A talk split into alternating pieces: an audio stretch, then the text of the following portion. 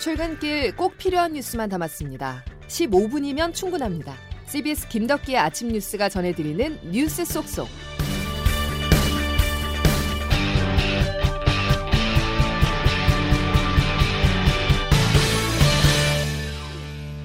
여러분 안녕하십니까? 4월 19일 김덕기 아침 뉴스입니다. 방역 긴장감을 늦출 수 없는 소식으로 오늘 시작하겠습니다. 검사 건수가 줄어드는 주말임에도 코로나19 양성률이 3%까지 올라갔습니다. 검사를 받은 100명 가운데 3명꼴로 확진자가 발생했다는 말인데요. 이는 3차 유행의 정점이던 지난해 12월 26일 이후 넉 달 만입니다. 더욱 우려스러운 것은 최근 인도에서 확진자 폭증을 이끄는 주요 원인 중의 하나인 이중 변이 바이러스 감염 사례도 국내에서 처음으로 확인됐습니다. 첫 소식 조태인 기자입니다. 주말 검사 건수 감소에도 불구하고 어제 발표된 코로나19 확진자 수는 오히려 전날보다 늘어나며 600명대 후반을 나타냈습니다. 특히 양성률이 눈에 띄는데 3.67%로 검사를 받은 100명 가운데 3.7명 정도의 확진자가 나왔다는 의미입니다. 양성률이 3%대로 올라선 건 3차 유행이 정점이던 지난해 12월 26일 이후 113일 만입니다. 일상 속 감염이 확산하는 데 더해 의료기관과 요양원 선제검사도 늘어난 데 따른 것인데 그만큼 숨은 감염자가 많다는 의미이기도 합니다. 또 다른 곳에서도 숨은 감염자들을 확인할 수 있었는데 정부가 목욕탕과 어린이집에 대해 지난달 22일부터 20여일간 선제검사를 실시해 40명의 확진자를 찾아냈습니다. 최근에 코로나19 확산세가 더욱 우려되는 건 특정 집단이 중심이 되는 것이 아니라 일상 속 감염이 확산하면서 불특정 다수가 드나드는 다중 이용 시설에서의 감염이 늘었다는 겁니다. 손영래 중앙사고수습본부 사회전략반장입니다. 의료기관, 종교시설 등의 감염은 줄고 있으나 음식점, 주점, 실내 체육시설 등 다중이용시설의 감염이 증가하고 있는 것입니다. 여기에 더해 인도 변이 바이러스에 감염된 사례도 국내에서 처음 확인됐습니다. 지금까지 9명이 확인됐는데 인도베니 바이러스는 기존의 단일 항체 치료제 효과가 떨어질 수 있다는 관측이 나옵니다. 한편 오늘부터는 돌봄 종사자와 항공 승무원에 대한 아스트라제네카 백신 접종이 시작됩니다. CBS 뉴스 조태임입니다. 코로나 팬데믹 초기에 방역 실패국이라는 이스라엘이 세계 최초로 야외 마스크 착용 의무화 조치를 해제했습니다. 방역 상황을 역전시킬 수 있는 묘수는 역시 백신이었는데요. 미국도 백신 접종 속도를 높이면서 현지 시간 월요일부터는 성인 누구나 접종이 가능합니다. 장성주 기자의 보도입니다. 전체 성인 인구의 53%가 2차 접종까지 마친 이스라엘은 어제부터 야외에서 마스크 착용 의무화를 해제했습니다. 미국은 18살 이상의 성인의 50%가 최소 한 차례 코로나19 백신을 접종했습니다. 미국은 오늘부터 백신 접종 대상을 16세 이상 모든 성인으로 확대하고 전국 어디서나 백신을 맞을 수 있도록 합니다. 미국은 또 현재 6개월인 백신 효과를 늘리기 위해 부스터샷, 즉 3차 접종 여부를 올 여름 말까지 결정할 예정입니다. 영국도 성인 인구의 약 50%가 최소 한 차례 백신을 맞으면서 지난주 사실상 외출을 금지했던 봉쇄령을 풀었습니다. 다만 이런 결과는 백신을 독점한 결과라는 분석입니다. 전 세계 코로나19 백신 생산량은 모두 11억 4,200만 회분인데 미국과 유럽, 영국, 중국, 인도가 87%를 생산한 반면 미국의 수출량은 생산량의 1%밖에 안 됩니다. 결국 백신 공급 대란이 발생해 우리나라를 비롯한 전 세계가 백신 확보에 어려움을 겪을 것이란 전망이 나옵니다. CBS 뉴스 장성주입니다. 찰떡이란 단어가 떠오를 만큼 미국과 일본이 공조를 이어가고 있습니다. 지난주 정상회담을 통해 대만 문제까지 거론하며 미중 갈등 상황 속에서 일본은 미국 편이라는 확실한 메시지를 밝혔는데요. 그러자 일본은 넉넉한 백신을 확보할 수 있었고 또 원자력 오염수 방류에 대한 미국의 지지를 얻었습니다. 바이든 정부에서 사실상 환경 문제 총책임자인 존 케리 기후 특사는 일본을 두둔했습니다. 김학일 기자입니다. 한국을 방문 중인 존 케리 기후 특사는 어제 기자간담회에서 미국이 후쿠시마 원전 오염수 방류에 대한 한국 정부의 우려를 공유하느냐는 질문을 받았습니다. 케리 특사는 즉답 대신 일본이 국제 원자력 기구 IAEA의 모니터링 활동에 매우 긴밀하게 협조할 것을 확신한다고 말했습니다. IAEA가 엄격한 절차를 마련했다고 확신합니다. 원자력 안전을 위한 IAEA의 기준과 노력을 지지합니다. 그러면서 IAEA의 규정과 절차가 있는데 미국이 여기에 뛰어드는 것은 적절치 않다고 말했습니다. 일본에 강한 신뢰를 표명하면서 미국의 적극적인 역할에 선을 그은 겁니다. 간담회 전날 정의용 외교부 장관은 케리 특사를 만나 일본이 오염수 방류 정보를 투명하게 공개하도록 미국이 협조해 줄 것을 요청했습니다. 이를 감안하면 케리 특사의 발언은 오염수 방류에 대한 우리 정부의 우려와 요청에 원론적 답변을 하며 거리를 둔 것으로 풀이됩니다. 한미 간 인식차가 뚜렷하게 확인된 셈입니다. 미 국무부는 이미 지난주 일본의 방류 결정에 국제적인 핵 안전 기준에 따른 접근법이라며 지지 입장을 밝힌 바 있습니다. CBS 뉴스 김학일입니다. 중국은 불편한 심기를 숨기지 않았습니다. 미국과 일본이 노골적으로 중국 견제에 나서자 경제 보복 등 중국이 보고만 있지는 않을 거란 분석입니다. 베이징에서 안성영 특파원입니다.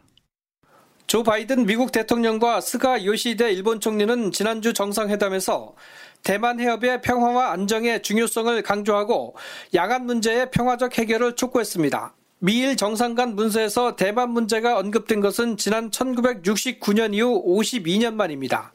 홍콩과 신장, 남중국해는 물론 대만 문제까지 꺼내들자 중국이 내정 간섭을 중단하라며 발끈하고 나선 겁니다.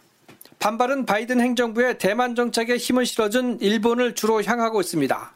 일본 주재 중국 대사관은 성명을 내고 미일 동맹은 제3자를 겨냥해서는 안 된다며 비교적 점잖게 대응했지만 수구적 성향의 환구시보는 미국의 악랄한 정책의 아시아 최고 공범이라고 일본을 몰아세웠습니다.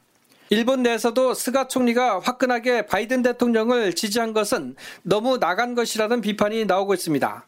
아사히 신문은 미국과 긴밀하게 협력하는 것이 중요하지만 그것이 일본의 평화와 안전을 끝까지 지켜줄 수는 없다고 우려했습니다. 베이징에서 CBS 뉴스 안성료입니다. 다음 소식입니다. 차기 검찰총장으로 거론되는 이성윤 서울중앙지검장이 피의자 신분으로 검찰 조사를 받은 것으로 알려졌습니다.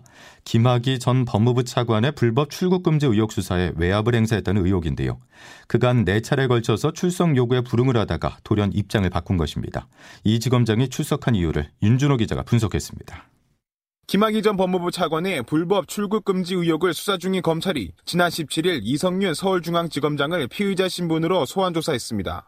그간 네 차례에 걸친 소환 통보에도 응하지 않던 이 지검장이 갑자기 입장을 바꿔 자진 출석한 겁니다. 이 지검장은 2019년 6월 대검찰청 반부패 강력부장 재직 당시 수원지검 안양지청이 수사 중이던 김 전 차관 출금 사건에 외압을 행사한 혐의를 받고 있습니다. 앞서 수원지검 수사팀은 이 지검장이 계속 불응한 탓에 대면 조사는 불가능하다고 보고 조사 없이 기소하겠다는 방침을 대검에 보고했습니다. 이후 대검도 이 지검장의 기소 필요성에 동의했고 일부 언론은 최근 대검의 판단을 바탕으로 이 지검장이 조만간 불구속 기소될 것이란 전망을 보도했습니다. 이 지검장이 돌연 태도를 바꿔 조사에 응한 데에는 이 같은 기소 임박 기류에서 비롯된 위기감이 작용한 것으로 보입니다. 이 지검장의 자진 출석으로 검찰의 기소 방침이 바뀔지 여부는 미지수입니다. 이 지검장 측은 조사 이튿날 입장문을 내고 수사 외압 의혹은 전혀 사실이 아니라고 혐의를 강하게 부인했습니다. CBS 뉴스 윤준호입니다. 4.7 재보궐선거를 끝낸 여야 정치권은 차기 지도부 구성에 분주한 모습입니다. 내년 3월 대통령 선거에 시계 추가 맞춰진 가운데 이번 재보궐선거에 압승한 쪽과 참패한 쪽 모두 내부 갈등으로 험로가 예상됩니다. 보도에 김광일 기자입니다. 민주당은 다음 달 2일 전당대회에서 당의 새 얼굴, 당대표와 최고위원을 선출합니다. 후보는 송영길, 우원식, 홍영표 의원, 어제 예선 컷오프 통과했습니다. 민주당의 변화의 시작 송영길입니다. 민생으로 정면 돌파 우원식입니다. 위기에 강하고 성과로 말하는 홍영표입니다. 홍 의원은 친문 핵심, 다른 두 후보도 범친문으로 분류되는 탓에 재보선 참패 이후 제기된 이른바 친문 책임론에 자유롭지 않습니다. 지난주 원내대표 경선에서도 당권파 친문 윤호중 의원 당선되면서 상황을 타개할 뾰족수를 인적 쇄신에서 찾긴 어렵게 됐습니다. 기세 잡은 국민의힘은 김종인 비대위원장이 떠난 간판 자리를 오는 6월 차기 당대표 선거에서 뽑습니다. 이달 말 실시될 원내대표 경선에는 김기현, 김태흠 의원이 손을 들었고 변화와 혁신의 통합형 리드가 되겠습니다. 막무가내식 국회 운영을 한다면 직에 연연하지 않고 싸우겠습니다. 권성동, 유이동 의원도 각각 오늘 내일 출사표를 냅니다. 국민의힘 신임 지도부의 과제는 국민의당 합당과 홍준표 의원 복당 문제, 여기에 윤석열 전 검찰총장과 관계 설정 등 당박 변수가 켜켜이 쌓여 있습니다. CBS 뉴스 김광일입니다. 여야의 부동산 민심을 잡기 위한 노력은 계속되고 있습니다. 먼저 움직인 것은 야권 지방자치단체장들로 공시가격 결정 권한을 지자체에 넘기라고 요구했습니다. 또 여권에서도 종합부동산세 등 보유세 완화 목소리가 점차 커지고 있습니다. 이 내용은 최승진 기자가 취재했습니다. 보궐선거에서 승리한 오세훈 서울시장이 연일 정보와 각을 세우고 있습니다. 오 시장과 박형준 부산시장, 원희룡 제주지사 등 국민의힘 소속 시도지사 5명은 어제 서울시청에 모여 부동산 공시가격에 공동으로 이의를 제기했습니다. 올해 공동주택 공시가격이 20% 가까이 급격히 올랐다며 정부의 부동산 공시가 상향 정책에 반대 입장을 낸 겁니다. 오세훈 서울시장입니다. 공시가격 이의 신청 건수가 약 4만 건 이상으로 될 것으로 예정되고 있어서 4년 전에 비해서 30배 이상 증가한 상황입니다. 시도지사 5명은 우선 올해 부동산 공시가격을 전년도 수준으로 동결해야 한다고 건의했습니다.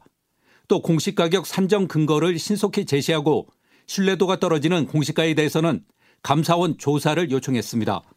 특히 공동주택 공시가격 결정 권한을 지자체에 넘겨달라고도 했습니다. 공시가 반발이 거세지는 가운데 정부의 정책 변화 움직임이 일고 있습니다. 당정청은 어제 저녁 비공개 고위 협의회를 갖고 부동산 세제 전반을 보완해 나가기로 의견을 모았습니다. 민주당은 이르면 오늘 당 부동산 특위를 출범시켜 부동산 보완책을 정리할 예정입니다. CBS 뉴스 최승진입니다. 진정세를 보이는 듯했던 서울 아파트 값이 오세훈 서울시장 당선 일주일 만에 재건축 단지를 중심으로 다시 상승세로 돌아섰습니다. 한국부동산원에 따르면 서울 아파트 매매값은 지난 2월 이후 상승폭이 축소되면서 이달 첫 주에는 0.05%까지 낮아졌는데 둘째 주에는 0.07%로 올라 10주 만에 다시 상승폭을 키웠습니다. 특히 조합 설립 추진에 속도가 붙은 압구정을 중심으로 강남과 목동, 여의도 등의 재건축 아파트 값이 최고 2, 3억씩 오른 것으로 나타났습니다. 발효유 제품인 불가리스가 코로나 감염증 억제 효과가 있다고 검증되지 않은 연구 결과를 발표한 남양유업이 불매운동의 된서리를 맡고 있습니다. 남양유업은 연구 결과를 발표한 뒤 주가가 급등했다가 인체 임상시험을 거치지 않아 법 위반이라는 식품의약품 안전처 고발로 곧바로 주가가 폭락해 주가 조작 의혹도 일고 있습니다. 김덕기 아침 뉴스 여러분 함께하고 계십니다. 이제 기상청 연결해서 오늘 날씨와 이번 주 날씨 알아보죠. 이수경 기상 리포터 전해주시죠. 네, 오늘도 일교차 큰 전형적인 봄 날씨가 이어지겠습니다. 현재 아침 기온 전국 대부분 지역에서 영상 5도 안팎을 보이며 쌀쌀하게 시작하고 있는데요. 서울은 현재 영상 6도로 어제 이맘때와 비슷한 기온입니다. 일부 내륙 산간 지역의 경우 기온이 떨어지면서 서리가 내리는 곳이 있어서 주의를 하셔야겠는데요. 하지만 오늘 낮 기온 대부분 지방에서 20도 안팎까지 오르면서 어제보다 높겠습니다. 그만큼 낮과 밤의 기온차가 15도에서 20도까지 커지면서 건강 관리에 유의하셔야겠는데요. 오늘 서울과 수원의 낮 기온이 19도, 철원, 충주, 전주, 광주, 부산은 모두 21도까지 오르면서 낮 동안 완연한 봄 날씨가 예상됩니다. 고기압의 영향권에서 오늘 대체로 맑은 날씨를 보이겠는데요. 대기 중에 미세먼지 농도는 보통에서 좋음 수준을 보이면서 야외 활동에 괜찮은 날씨를 보이겠습니다. 당분간 뚜렷한 비 소식이 없는 가운데 메마른 날씨가 이어지겠는데요. 현재 강원 일부 지역과 충청북도 경상권을 중심으로 건조특보가 내려져 있는 상태입니다. 현재 서울 기온 6도입니다. 날씨였습니다. 다시 한 주의 시작입니다. 날씨만 봐서는 이번 한 주 시작이 참 좋은데요. 코로나와 함께 큰 일교차만 주의하시면서 건강한 한 주 보내시기 바랍니다. 월요일 김덕기 아침 뉴스 여기까지입니다. 고맙습니다.